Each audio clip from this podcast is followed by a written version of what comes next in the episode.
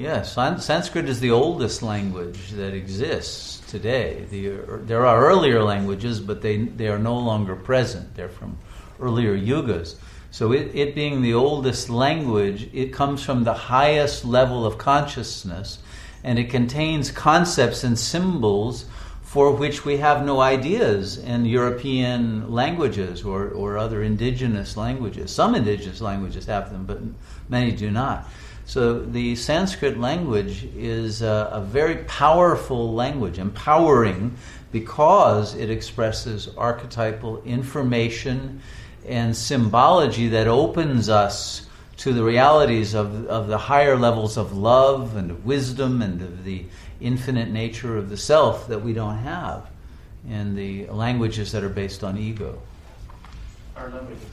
What's that? What, what languages are based Well, all of the other languages that have evolved since then. The, the uh, Sanskrit is referred to often as Indo European, even though Indo European to a linguist is what's prior to Sanskrit, but it's the closest we have to that.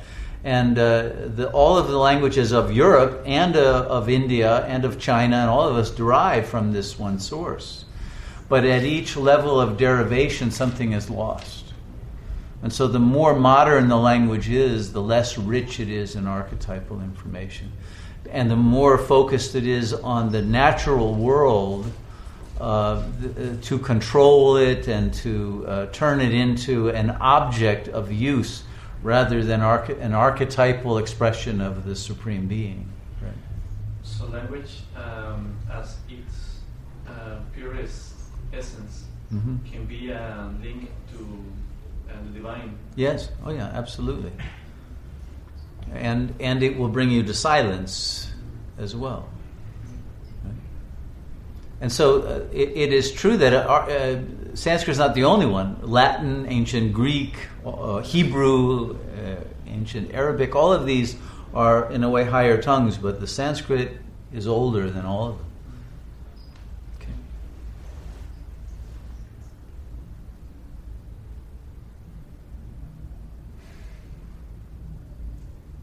But it's not that we have to become Sanskrit scholars either. Uh, there, there are certain key concepts that are useful, but we want to be uh, practitioners of the silence from which Sanskrit emerged as well, not just to focus on mastering another language. For example, I have no idea about many Sanskrit terms, mm-hmm. and I'm not really interested on knowing yeah. the, the, no, the meaning, but um, during the meditation, it was kind of hard for me mm-hmm. uh, to silence the mind. And when you play the music, and yeah. I did not understand anything. Uh-huh. I could reach a little of uh, quietness, yes. peace.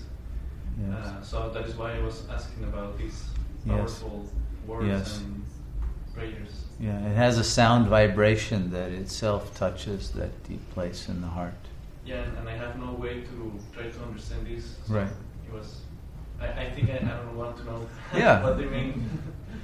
Well, uh, that's that's valid, but it also when you do know, it touches, it opens even more the heart because it's a very powerful invocation. So don't worry about it; it won't bring you down to learn the meaning.